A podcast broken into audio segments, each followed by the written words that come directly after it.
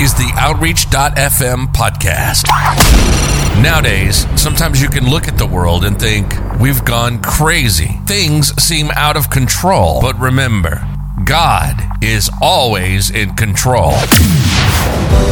Are you looking for something fresh, new, and exciting? This is the Outreach.fm podcast, taking the positive message of Jesus Christ to the world, proclaiming He's the same yesterday, today, and forever.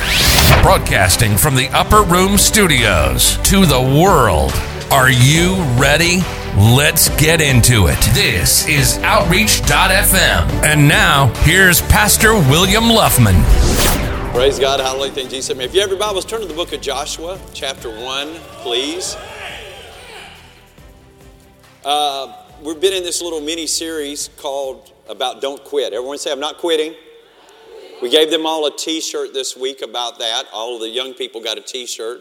It's not the quote, success is even if you don't quit. It's a little bit different one, but it's, uh, I think it's the only way that you lose is if you quit or something like that. I, I don't know what they put on there, but uh, I got one, but I just, anyway. But we're going to go in a little bit more of a different direction for a second here. We'll tie together. I want to talk to you today about overcoming disappointment. Because I know that people today are facing a lot of disappointment. Disappointment comes primarily when you have an expectation that is not met.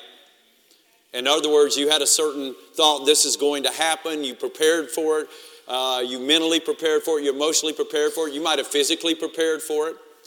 And it was just like, okay, and then all of a sudden it doesn't come, and then disappointment sets in. And disappointment has a lot of friends. It has depression and despair and defeat and a lot of different things that it will attract. So you've got to be very vigilant not to be overcome with disappointment. Everybody's going to have some disappointments. Amen? Everybody. But there is a counter to the disappointment. Father, thank you for the word we're about to receive. We receive it with gladness in Jesus' name. All God's people shouted. Now, we're going to read some very familiar scripture, so bear with me as we go quickly here.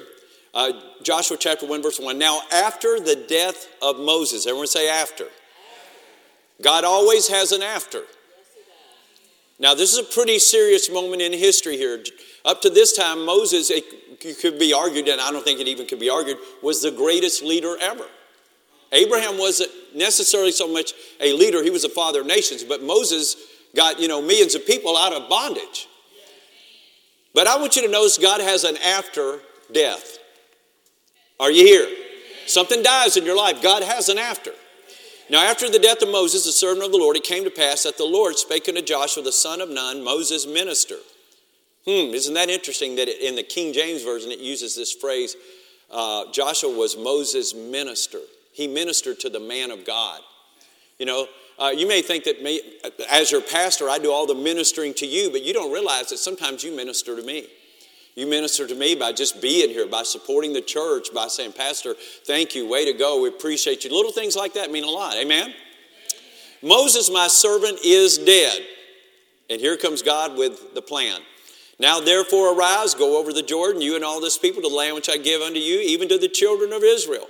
Every, everyone say every, every place that the sole of your foot shall tread upon, that have I given unto you, as I said unto Moses. And I notice only the place that they set their foot on was given to them. They had to get up and go. I believe there are some things that have already been given to us, and we've got to rise up and go. And the devil will try to get you stuck in discouragement, death, defeat, depression. You got to get up. There's some things that belong to you. You got to get up.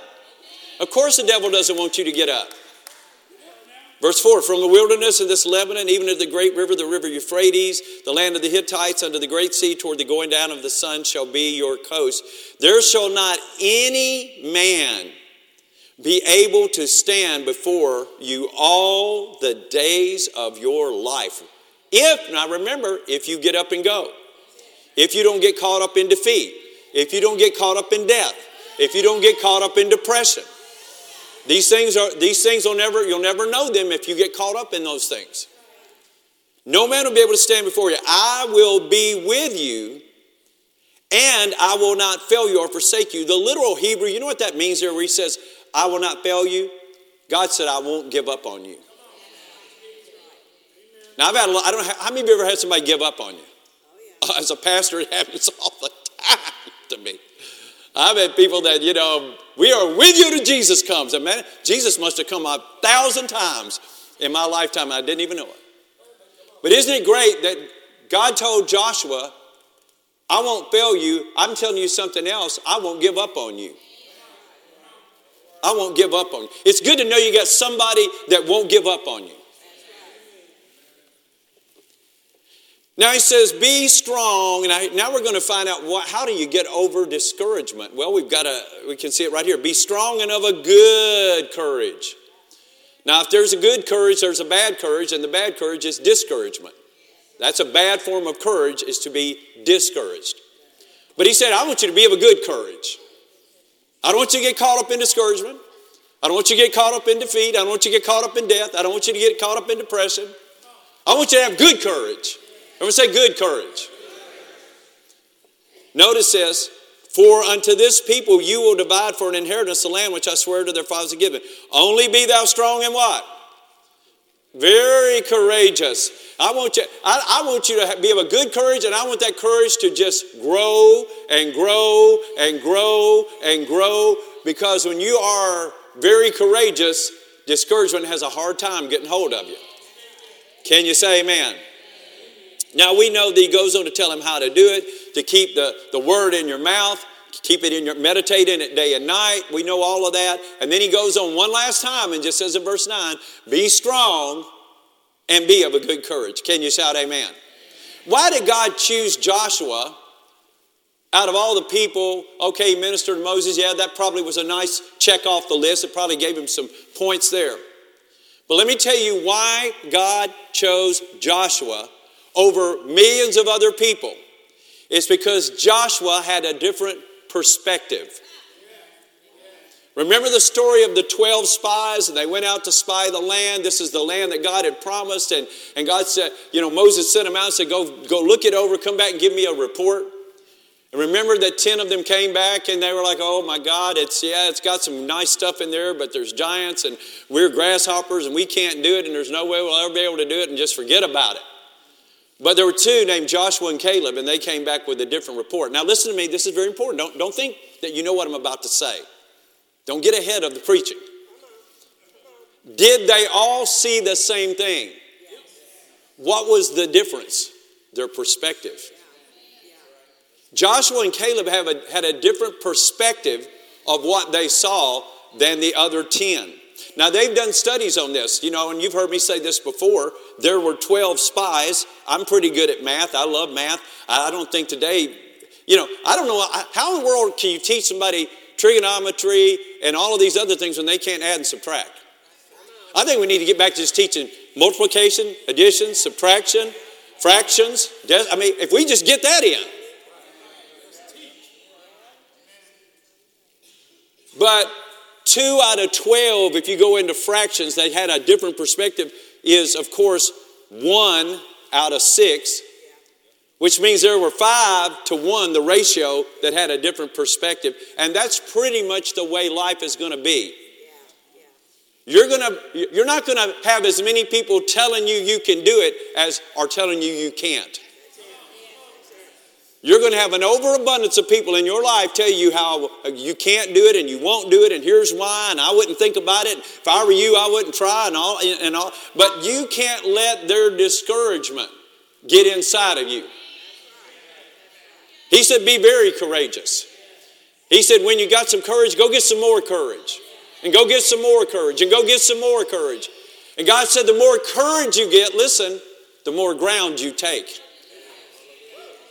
That's what he said. Every place you set the sole of your feet. Yeah, the more courage you get, the more ground you take. You need to be in a place where you are being encouraged. That's my job as your pastor. Yes, I'll. Now, now listen, uh, Joshua and Caleb did not come back and say, There are no giants, there's nothing there. Uh, they didn't come, no, no, no. They said, There are, there are there. But he said, we're, we're, we we, can, we can take them. We can take them. They didn't come back with a false report, they came back with a better perspective. Can you shout amen? all about perspective. In your life today, you got some stuff going on that you need to get a better perspective about this. Now, if you were without God, you should be afraid. If you were without the Word of God that tells you what to do, you should be worried.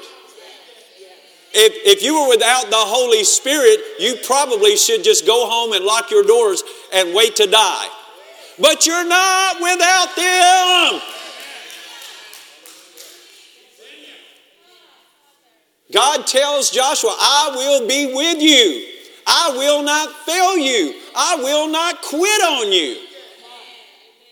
If you keep your courage, if you don't get discouraged. Oh, this could turn into a series all by itself. Can you shout amen? So we've got to fight discouragement. Everyone say, fight discouragement. Discouragement produces hopelessness, despair.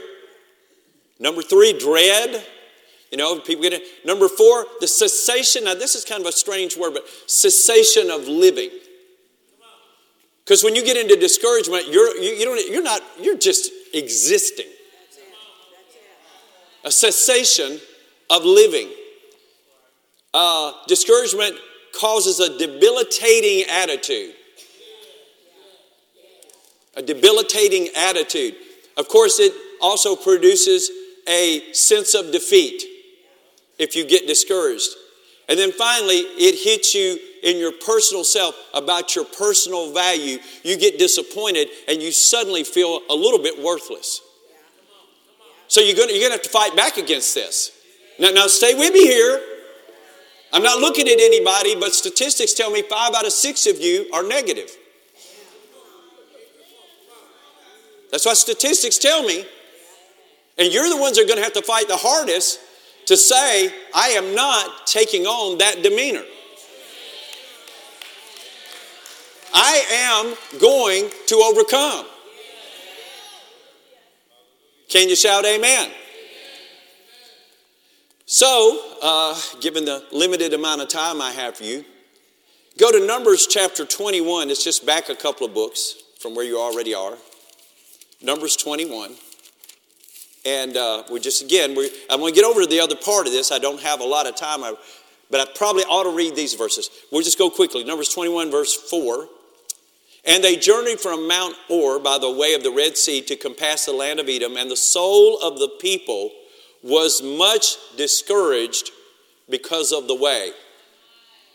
It was a little tougher, it was a little harder, the terrain was different. It wasn't as easy as what they'd known. And they got, it says they got, notice it, it affected their soul. The soul of the people got discouraged. What is your soul? Your mind, your emotions, and your will. And the people spake against God. See, when you get discouraged, you will make false statements about God. Did you just hear what I said? When you get discouraged, you will make false. Why, why did God do this? And why did God do that? How come God never does anything for me? I tell you, he, he must have it in for me. Those are all lies. That's a false statement. When you get discouraged, it affects your speech. It affects your perspective and the way you see things. And they spoke against Moses too. Oh, I know what that feels like. People get discouraged, right? And they said, Wherefore have you brought us up out of Egypt to die in the wilderness? There's no bread, neither is there any water, and our soul loathes this light bread. God had been feeding them personally every day, and they said, We're tired of this. We want something else. Come on, come on. Are you hearing me? God is baking and having bread delivered to them every day, and it's not good enough. Why isn't the church full? Why, why, aren't, why aren't people rushing to get to church? Sunday morning, you ought to have a, a, a, rush. You ought to have an adrenaline rush of, it is church day. Yes! I'm going to get my courage up again. I'm going to get my perspective right again. I'm going to get back in the fight again. I'm going on my way to my promised land again. Woo! I can't wait to get to church. Can you shout amen? So, because of what they did, it says the Lord sent fiery serpents among the people and they bit the people. Because, see, when you get discouraged, you open the door to everything else. Can you shout amen? Now, let me flip that for a minute. We'll get back to this next week. I, I had a lot more about that, but I don't want to get stuck in that today. But what about encouragement? What about encouragement? Now, there are nine motivational gifts over in Romans chapter 12. One of them says exhortation, but the literal part of that is encouraging. When I took the motivational test back in 30 years ago, when Jim and Sylvia first came in 93, they came to our church. They gave these motivational gift surveys. Some of you've taken them. Uh, and they can figure out what your motivational gift is. What it means is you're heavier in this. You might have some of all of them, and most of us do, but this is one that you're just you just excel in. And what they found about found out about me is my motivational gift is to encourage. How many of you have ever noticed that? I'll tell you, you can do it. I'll tell you, you're going to make it. I'll tell you, you can overcome. But I'm not just saying it as a slogan, I'm saying it based on God's word. When Pastor William tells you that, I don't want you just hear, well, you know him, he's an encourager. And I mean, my God, if somebody's falling out of a 50 story building, he tells me, it'll be all right till you land, you know. You know. But, you know, but I'm telling you from based on the Word of God. What is encouragement? Listen, the Greek word for encourage is the, where, the word parakaleo. And here's seven things that it means, the word for encouragement. It means to inspire with courage. Today, I'm putting courage back in you. Some of you have been facing some enemies. How many of you already feel like your courage is rising a little bit? Yeah, see? Uh, to inspire courage, to boost forward. I love that about it. Encourage you, come on, come on, come on, come on now, come on. Right? To boost forward, to give hope to. An encourager causes someone to get their hope back. And we should have hope, right? Because listen, without hope, you can't have faith. Because faith is the substance of things hoped for. So you got to have hope to get to faith. Can you shout amen? It means to hearten. I like that. It means to like strengthen your inner, the inner part of a person. Because when you get disappointed and you fall into these other things, you get a little shaky on the inside. Things get a little shaky. That would be number four. Number five, it means to cheer on. Yay, you can come on, right? Everybody needs that in their lives.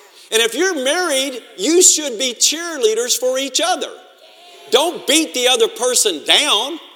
My God, every now and then say, You are awesome. My God, you're awesome. Hello? And by the way, ladies, believe it or not, your husbands need to hear that. Because men tend to, at least on the exterior, be a little tougher, a little. But don't think that doesn't mean there's a part of us doesn't need to be cheered on. Can you shout amen? Number six, it means to back someone. I like that. See, God said, I'm, He said, I'm not I'm going to be right there with you. We encourage someone, we say, listen, yeah, I'm with you on this. Yeah, yeah, yeah, don't worry about this. Yeah, I got you on this. You, you, you're going to make it. Right? And then finally, uh, number seven, it means to give someone a shot in the arm. And that doesn't mean like at the office, you know, that's a saying, but this is literally what it means. It means like, come on, man, let's go. Come on, come on. It's in you. I know it's in you. Come on. Come on. You got this.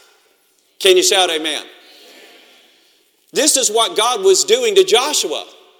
He said, Yeah, Moses is dead. We know that. He's dead. Okay. You had all these people, they're screaming and hollering. They're a mess. I, I don't even like dealing with them. But I'm gonna, I'm telling you, you can do this. So what God was doing in Joshua 1 is encouraging Joshua to tell him, yeah, there's a huge task ahead of you, one that not even Moses could pull off, but I believe in you and you can do it. We need that in our lives. When we go through a hardship, we go through a hard time, when somebody, when we lose a, we lose at something, we need someone to tell us, I believe in you. You're going to make it. Can you say amen? It's more than a compliment. Encouragement is more than a compliment, it's recognizing the God part in a person. So I'm not just complimenting you, I'm recognizing the God part in you. Can you say amen? Encouragement from people you respect is critical. And I'll just have to close here. I wish I didn't. But, uh, but the three that made the biggest, or I could say four in my life, my mother was an encourager to me. We were raised in poverty. There was, no, there was nothing to be encouraged about when you woke up in the houses that I was raised in. There was nothing to be encouraged about when we got in the car, the one car that we had that was always a jalopy, that was always a piece of junk, that was a hoopty. There was nothing to be discouraged, there was nothing to be encouraged about when I saw all the stuff going on in my home and the chaos. There's nothing, but my mother, in the middle of all of that, my mother put some courage in me. You can get courage in the middle of anything. My teacher, I always, once or twice a year, I have to talk about just for a minute. You know her name, Miss Gaia, G A I A, Miss Gaia, was my sixth grade teacher. See, I, I, I excelled in school, and she just took some wood and threw it on that fire already. She got that fire blazing. William, you can do anything. You can be anything you ever want to be. And she wrote that on my report card. Farewell to an excellent student, she said. And even though I wandered around and bumbled around in my early teen years and lost my way a little bit, I would lie down at night, this is no joke, and I would think about I even I used to have it, I don't have it anymore. I used to get that report card out after I was in a mess and failing and would read her words. You can do this. You can be anything. Are you listening to me? My wife, oh my gosh, I mentioned it earlier. Her encouragement meant everything. She encouraged me before you ever showed up. We didn't have a church. We didn't have a building. We didn't have a congregation. We didn't have any money. We didn't have, we didn't have, we didn't have, we did. I didn't, I didn't, I didn't. Uh, you know all the stories. But she was an encourager to me. From day one, you, you can do this. And then, of course, my pastor, Dr. Barkley, has been an encourager. Are you listening to me? You need to find people that are encouraging, that will encourage you, that will put some courage inside of you. So that this discouragement doesn't produce all of its little babies that I mentioned that it wants to produce in your life. Once you get into discouragement, you stop. You can't go any further while you're discouraged. You are, you are immobilized when you get into discouragement. So you have to you have to find your courage somewhere else. This country is in a complete total collapse. Am I not right? We got a president that doesn't know how to talk. We got another one that's been indicted twice. We got a Congress that hates each other, always hurling insults everywhere. You go out into the community and people are just mad about everything. Hello. But I'm not discouraged because when there was darkness in Egypt, there was light in Goshen. As for me and my house, I may not be able to, I, I don't govern the whole uh, country, but I govern my house. And as for me and my house, we will serve the Lord and we're going to have some fun and we're going to laugh and we're going to enjoy, enjoy life and we're going to do what God's called us to do in Jesus' name. You've been listening to the Outreach.fm podcast with your host, Pastor William Luffman. We hope you've gotten some inspiration from this show. We enjoyed bringing it to you. We'll be back soon, but in the meantime, reach out online. Find our website at faithoutreach.org. The streaming platform is livestreamchurch.com. Get an inspirational shot at a doseofhope.com. You've been listening to Outreach.fm. And remember, no matter what the weather may seem like in your life, the sun's going to shine again.